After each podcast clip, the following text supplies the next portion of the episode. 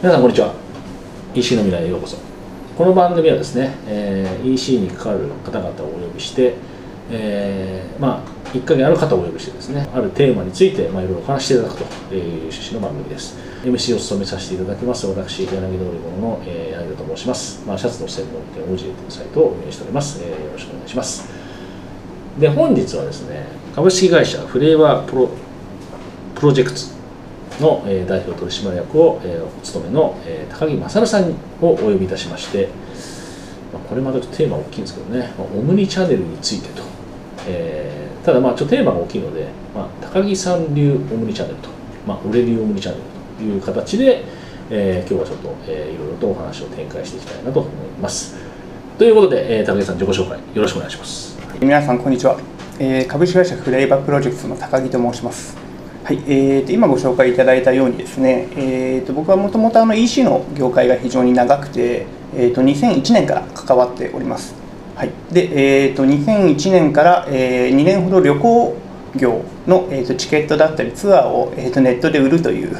ことをやってましてでその後に、えー、とコスメ、えー、とファッション小物あとは健康食品なんかを売る EC を、えーモバイル e コマース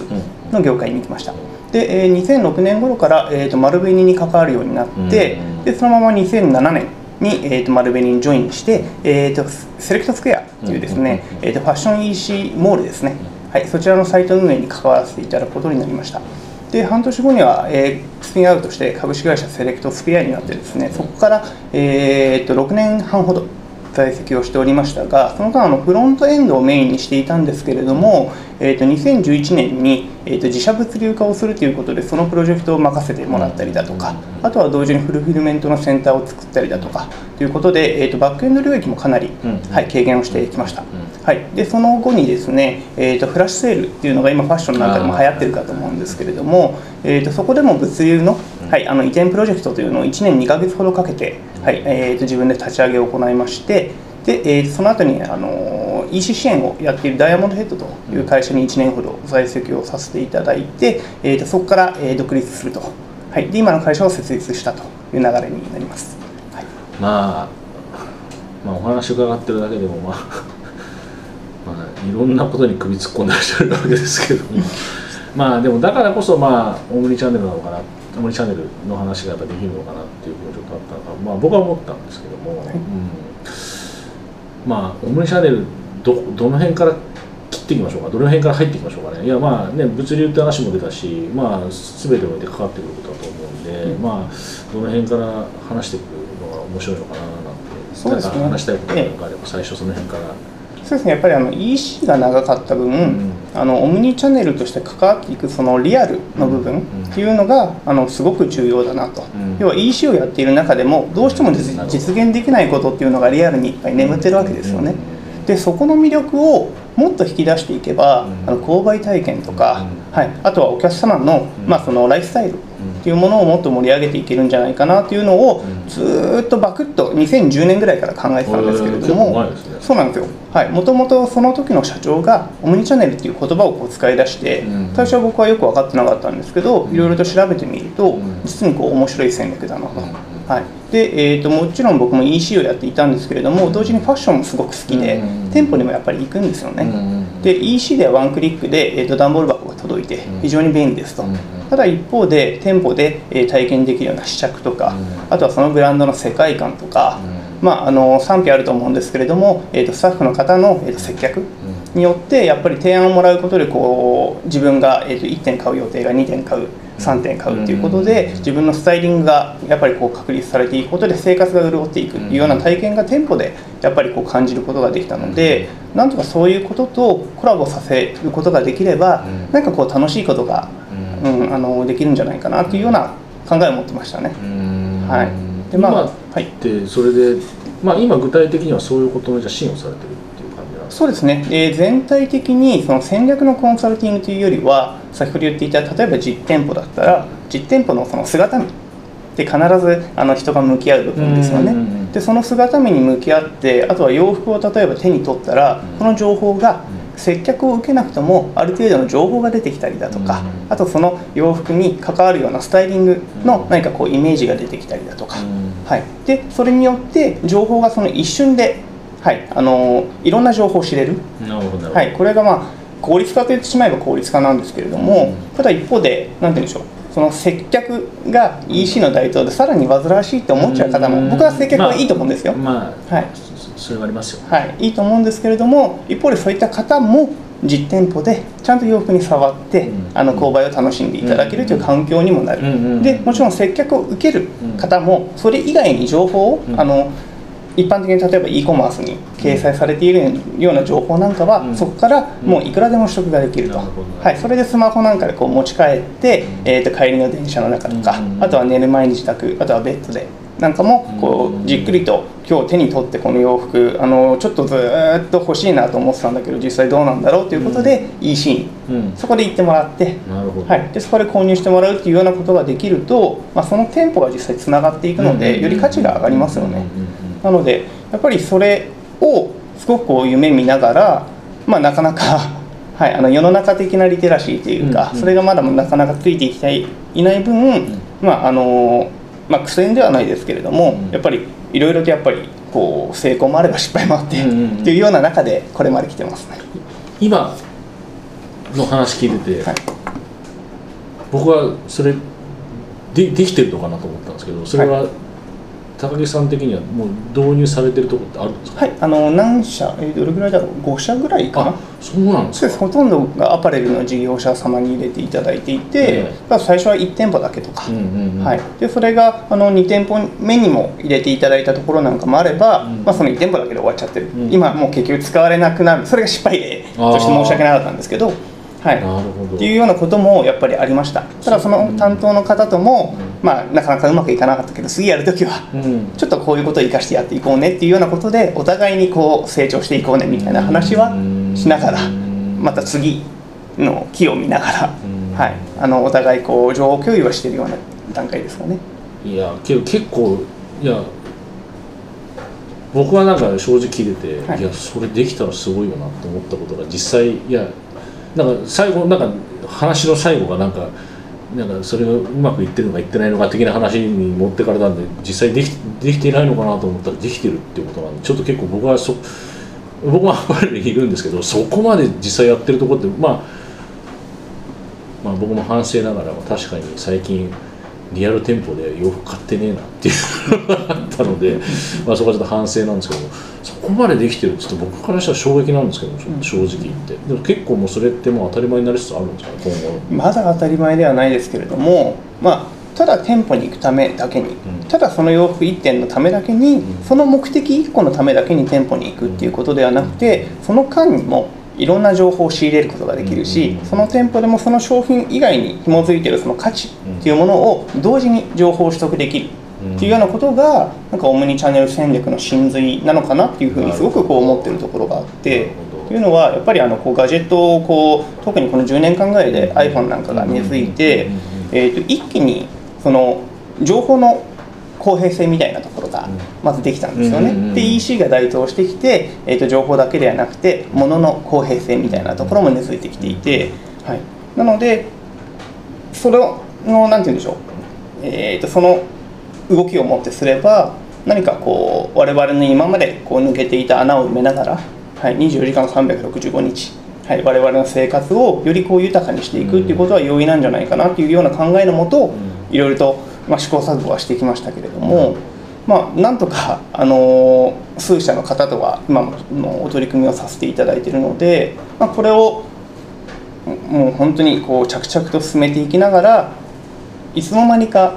そのさっき言っていた一つの目的の中でも情報が常に入ってきたりだとかなんかそういうようなあの購買体験ん。あとはライフスタイルっていうものを常識にはしていきたい。っていうのが一つの目的でてすね。あれなんですか？あの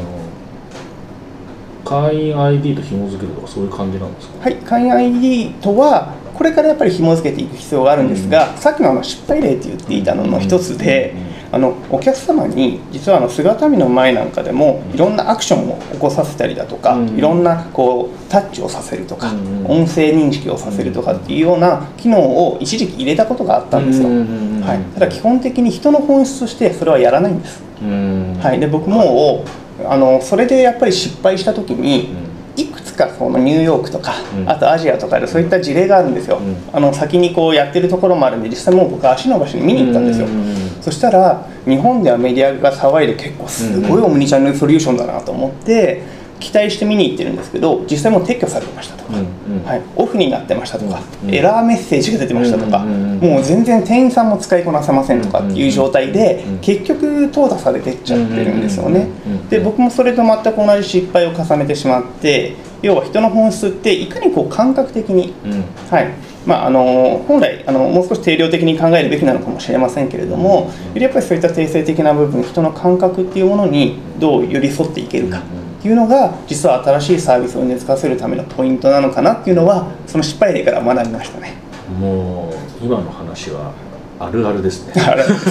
いや僕もあのいつだっけな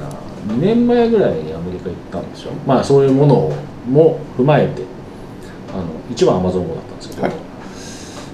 どこ行ったんだっけなニーマンマーカス行ったのかな、ニーマンマーカスの時にそれがあったんですよ。姿見にこう洋服かざすと自分が着てるみたいに見えるとか、そういうのあったんですけどまあ誰も使ってないし正直言って、うん。でまあなんかビクトリア・シークレットもそんなのがあるなんて話言ったら、まさしく撤去されてないとかね。でそういうふうになった時にそうなんか僕もちょっとそのオムニチャンネルオムニチャンネルっていう部分に関しては僕もちょっとそういう興味あるんでいろいろあれなんですけどそのやっぱりなんか最終的に便なんか使う人が便利にならないとっていうのがなんかすごいなんかす僕もその経験して実際こう当ててみたんですけど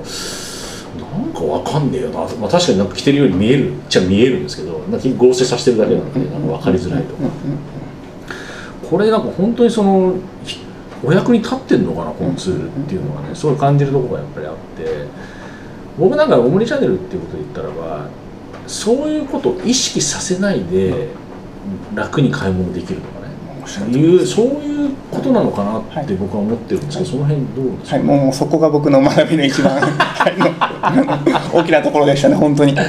はい、なので、もうあの裏方だと思ってます、僕らも最初、IT をやっぱり使うから、うん。ちょっとこうかっこいいことやれたらいいよねみたいなうん。考えのもとやってしまって失敗してるんですよ。うん。ただもうお客さんが最初から最後までそれってそんなテクノロジーが裏側に入ってるんだっていうことにうん。気づかないまま終わるっていうのが我々の成功だと思うです。よね、は意識させないっていうのが一番ですよね、はい。やっぱり、まあ、そうなってきた時にでもやっぱりまあそれができる土壌っていうのも多分、まあ、まあ物理もそうかもしれないし僕らがやっぱどっちかっていうとやっぱりスマートフォンなのかなって思うんですよねうん。最近。まあ結局結果的にまあ EC やってても最近思うのはやっぱりそのアクセス数がもう圧倒的にスマートフォンになっちゃってるし、8割9割いきます8割いきますよね。まあう売上比率で言ったらば、まあ、そこまではちょっと極端じゃないにしてもやっぱりもうねスマホの方がだいぶ上回ってきちゃってるっていう中で、まあ、今後そのオムニチャンネル進めていく中でまあなんかスマホ使ってとか、まあ、なんかその辺でなんかこういろいろ考えてらっしゃることあるのかな、まあ、僕はもうスマホがもう欠かせない。まあねまあちょっと言うと、まあ、O2O っていうのがあったりで OMO っていうのがね、オンラインマージョフライもあったりとかっていうもうオンラインマージョフラインだったらもう絶対スマホが欠かせないわけで、でもなんかアクセス数増えてきてるんですけど世の中的にまあ普通の EC 業者さんリアルな人は結構意識してるかもしれないですけど、普通の EC 業者さんってなんかあんまりそのスマホっていう部分もそんなに意識されてないし、まあぶっちゃけた極論で言ったらはいやオリジナルってまあまあ接点が多い全てのチャンネルっていうなんで、まあリアル接点もまあ多少なりともまあ別にお店じゃなくてもいいと思うんですけど含まれると思うんですけどなんか僕からしたら EC のやってる人 EC メインでやってる人たちってなんか面倒くさいよねリアルとか。って EC の方が楽でいいじゃんって思っちゃってる人結構多いと思うんですよ。まあそれがだから逆に言えばスマホに対応できてないなんでかったらこう目の前に座っててパソコンがあってパソコンで作業してるからなんかスマホのことがあんまり考えられないとかね。まあエビデータで見てるかもしれないけど実際自分で動かして買ってるかと思ったら目の前にパソコンだからそれでいいじゃんってなっちゃってる結構これあの多分 EC やってる人あるあるだと思うんですけど、はい。まあ、それに対して僕たちはどう考えていくべきなのか思ったりもするんですけど、まあ、オムニチャンネルとこう絡めてなんかその辺なんか思うとこありますか、はい。えー、と僕もやっぱりスマホの台頭が圧倒的にこの EC の普及とあとはオムニチャンネル戦略っていうものをこう要は知名度を上げたきっかけになったとは間違いなく思ってるんですよ。なんですけどやっぱりこうリアルにも向き合うようになって例えば大手デベロッパーさんなんかともいろいろお話をする機会なんかもあるんですよね。で面白い話が例えば大きなじゃあ名前をえー、と分かりやすく出し出すとしたならば例えばイオンさんの大きなモールがあるとするじゃないですか。あのどこどこ店オープンですってやった時にはもうあの周辺の住人の方そうでない遠くの方なんかもガーッとこぞって集まって皆さん端から端まで時間をかけて頑張って回るわけですよね。はい、でもうあの楽しかったけど疲れましたと。でまた次来た時には今度それがもう半分ぐらいになるそうなんですよ。はいでまた次来た時には今度3割になってで最終的には10分の1のテリトリーしか回らない、はい、こうなっていくのと一緒で実はあの僕はスマホの中でもそれはもうすでに起きていることだと思ってるんですね。はい、なのでじゃあスマホに例えば今は iPhone はカメラ立ち上げるだけで QR コード読み取れるとか比較的 UI は楽なんですけれどもその中でも勝手にあの自分の中でフォルダいっぱい作ってあのアイコンどこだったっけなこれどこだったっけなとかっていうことで結局同じことが起こってしまっていて結局この一部しか使わない。そうするとせっかくそのアプリを落としていてその店舗で使えるんだけどこれ会員登録してたっけかなどうかなっていうようなことでこの中でも迷いが生じて使われない。っていうようなことが僕はすごく発生してるなっていう印象を持ってるんですよ。まあ、これあの僕のあの本当自分の一存なのかもしれませんけれども。